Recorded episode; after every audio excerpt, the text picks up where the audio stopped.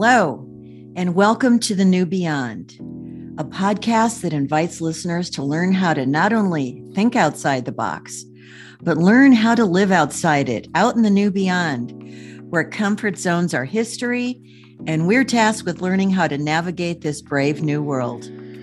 I'm Dr. Judith Rich, an octogenarian, coach, and author of the best selling book, Beyond the Box. I've spent the last 46 years in the field of transformation, coaching people all over the world how to identify and break through old patterns and limiting beliefs that have kept them stuck and challenged to progress their lives in the direction of what matters most. In this podcast, I'll be your guide. And from time to time, we'll hear from some interesting people in the field of transformation and others who, by example, are out there courageously tearing down old walls, reinventing themselves, and building their lives in the new beyond. Join me as we begin an adventure in going beyond where you think you can go. You can find us on your favorite podcast provider. And don't forget to subscribe so you won't miss a single episode. I'm ready. Are you? All right, let's begin. Remember that line in The Wizard of Oz where Dorothy finds herself finally in the land of Oz, where everything is beautiful? She looks at Toto and says, Toto, I have a feeling we're not in Kansas anymore. And then this large, bright sphere appears in the sky. It zooms in and turns into Glenda the Good Witch. Whereupon Dorothy turns to Toto and says, Toto, now I know we're not in Kansas. Well, guess what, kids? We are definitely not in Kansas anymore. And of course, we're talking metaphorically, with Kansas representing where we came from, but not where we currently are. In today's world, we're not where we used to be. We might not be in the land of Oz, where everything is beautiful, but we're definitely not in Kansas anymore each of us has a Kansas that we can't go back to because it doesn't exist anymore. What is your Kansas? What is the past you've left because the game has changed or because you played that game full out and completed it and are ready to move on? Or maybe you're still holding on to your Kansas or your illusion of what it represented and you feel stuck or paralyzed by fear to get started in a new direction. I think it's time I shared a bit about my Kansas. And this involves sharing some of my personal story. So, with your indulgence, here goes. Like many people, I spent most of my early years in life going along with a program laid out for me by my teachers, friends, employers, and others who influenced me. I wanted to belong fit in, be accepted, and be popular among my peers. But most of all, I wanted to live up to my parents' expectations and become the person I thought they wanted me to be. My mother, born in 1910 and one of 10 children, married my father when she was 17. In this large family, hers was another mouth to feed so as a teen, she was encouraged to find a man, get married. And although they didn't say this part out loud, what she got was become one less responsibility for her parents. In fact, when she was eight years old, my grandparents literally gave her away. They gave her away to go live with her aunt, who was the sister of my grandmother. Aunt Alice was her name. And Aunt Alice had no children. My mother's mom, Grandma Nellie, had 10 children. So I guess the idea was why not share a little bit of the excess? It must have sounded like a good plan to the adults. The day Aunt Alice came to choose which child she wanted, she chose my mother because my mom had bright red, wavy hair and stood out from all the others. And Alice took my mother by the hand and led her out of the only home she'd ever known to her own house to live and to become her child. The only problem was they forgot to mention this arrangement to my mom. In her eight year old mind, her parents had abandoned her. And why wouldn't she think that? Because that's basically what happened. I never heard this story until I was in my 50s after my father had passed away and my mom came to live with me for almost a year. During that time, I heard many of my mom's childhood stories for the first time. So back to Aunt Alice. As my mom tells the story, after my parents sent her to live with Aunt Alice, she cried nonstop for three weeks. Imagine being one of 10 children with all of her siblings, going from that to being an only child, living with people who, while they weren't exactly total strangers, they might as well have been. Talk about change and disruption. Except my mother refused to get on board. She cried until Aunt Alice gave up and returned her back home to her own parents and family. But even as she went back home, my mom was dramatically altered. She definitely wasn't in Kansas anymore.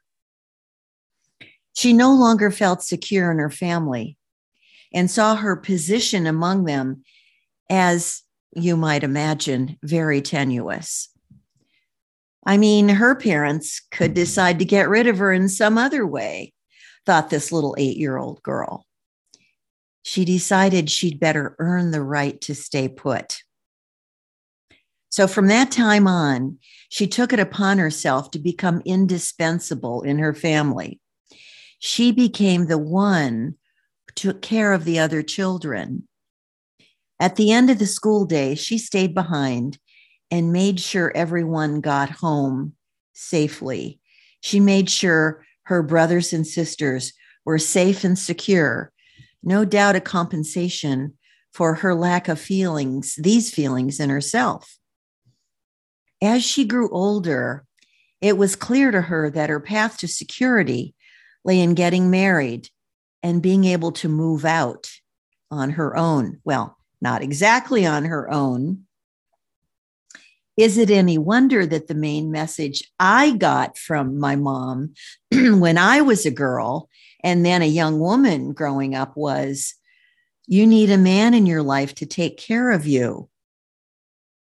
I got that message loud and clear and never questioned its veracity for myself. And so my own life unfolded as a fulfillment of my mother's message, for I took it as a warning.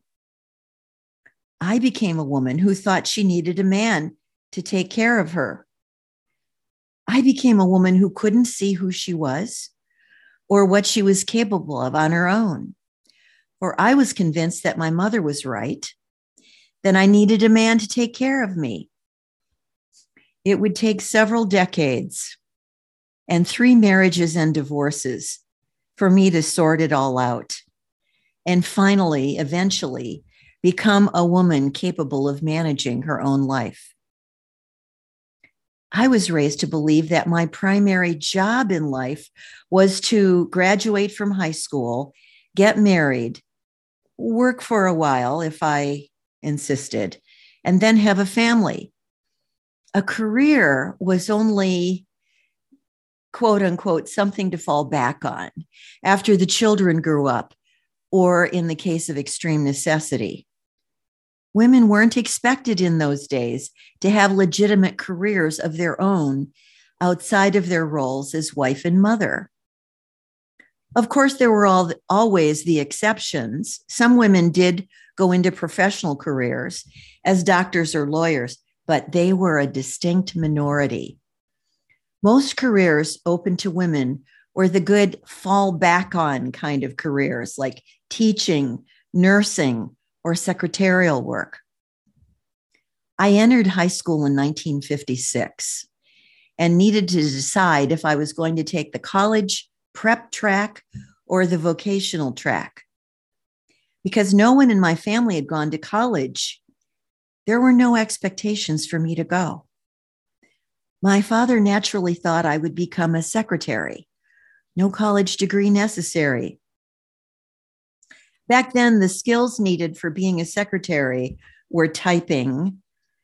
There were no computers, of course. Filing, no computers, of course. Knowing how to operate a telephone or some kind of switchboard thingy do, taking dictation, and some organizational skills. I was 14 years old. I could look ahead and see a future if I chose the path my parents expected me to take. But as for me at age 14, I peered into that future called secretary. No offense to secretaries, and knew it was not for me. This was the very first time in my life when I took a peek beyond what had always been the box that was expected of me. It was the first time I even considered that I needed to make my own choice, independent of what my parents wanted for me. They wanted me to choose the tried and true path of doing office work. It was the safe choice because this was what they knew. It was the choice to stay in Kansas. But it wasn't what was written on my heart. I wanted to be a teacher. I that much I knew. And that meant going to college and getting a degree in education. And that meant choosing the college track in high school. So that's what I did. And to their credit, my parents were in full support of my choice. I studied liberal arts in high school and went on to college. I loved the school environment and my chosen major so much. I attended summer school every year and learned enough, earned enough credits to graduate a semester early. I couldn't wait to get started in my first teaching job. However, even as I chose my own path in terms of education and becoming a teacher, my early conditioning was still imprinted very strong in me.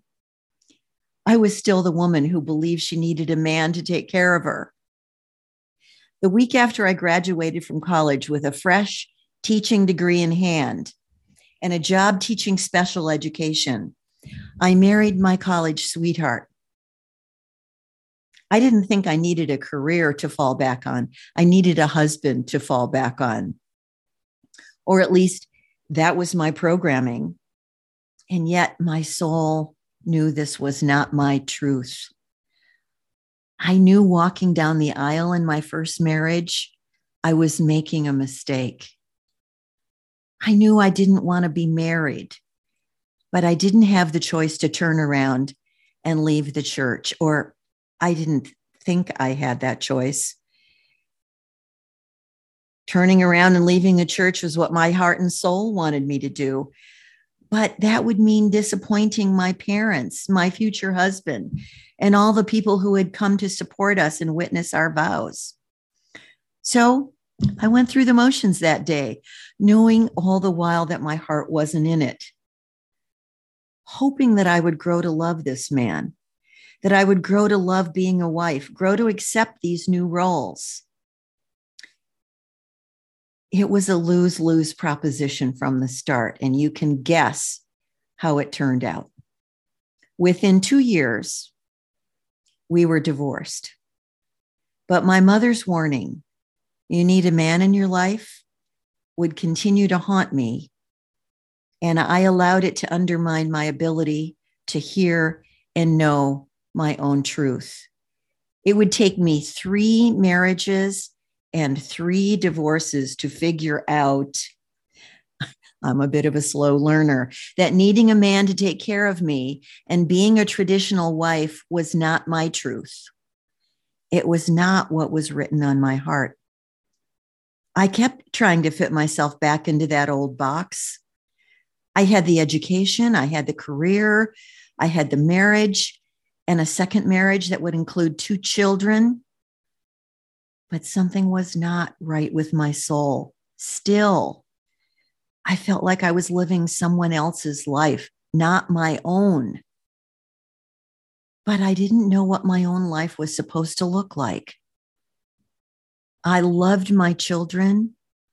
I loved being a mother, but my soul was restless. I was not at home with myself. Something had to change. I yearned to know who I was and what my soul wanted for my life. I'd been on automatic for the first three decades of my life. And even though I'd chosen to go to college and become a teacher, I was pulled back into the old box of wife, mother, and stay at home mom. No offense to stay at home moms. I was one for the first six to seven years of my children's lives. But the more restless I became in those roles, the more my marriage began to falter. I wasn't conscious enough at the time to understand that the change that wanted to happen in me had nothing to do with a marriage or a husband. It was about me wanting to know, love, and accept myself. I didn't know that then, at least consciously. Looking back with the advantage of hindsight and greater perspective, I can see how I could have done things differently. But I didn't have the wisdom or perspective at the time. I made choices back then that got me into marriage out of fear and insecurity, had me stay out of fear and insecurity, and had me leave out of restlessness and dissatisfaction, and then jump back into another marriage out of fear and insecurity. Oi, was I the most empowered version of myself? Was I making these choices that were aligned with my soul and its purpose? I never even considered these questions. I was too driven by fear. With the advantage of hindsight, I came to see the wisdom in this quote by Dag Hammarskjöld, who was the former UN General Secretary. He said, How long the road is, but for all the time the journey has already taken, how you have needed every second of it in order to learn what the road passes by. I needed every second of the journey I'd taken to learn the lessons I was required to learn. And so I see that while it was painful, it was also purposeful. And that's how the soul works. And then one day, my whole life changed. Encouraged by a friend, I attended a personal development seminar. It was my first exposure to the human potential movement. The first time I looked inside myself, and the experience changed my life. My journey of transformation had become. Changing my life was exactly uh, why I went to that seminar in the first place. Having lived my life up until then as someone who didn't know who she was or what she wanted, all I knew was that I felt restless and yearned for something more than the life I'd been living. Something deep inside me was stirring and calling me forth. I was afraid to know what it meant because if I allowed myself to know, I was afraid I'd be forced to do something that would cause pain for my family. If I really took action on what was stirring me in me, I, I just couldn't bear to face the amount of disappointment I would cause to my loved ones. From the outside, my life appeared to be perfect. However, inside, I felt lost and disconnected. I was not at home in or with myself and had no idea how to find that elusive place called home for which I yearned. I had followed my mother's instructions about having a man in my life to take care of me.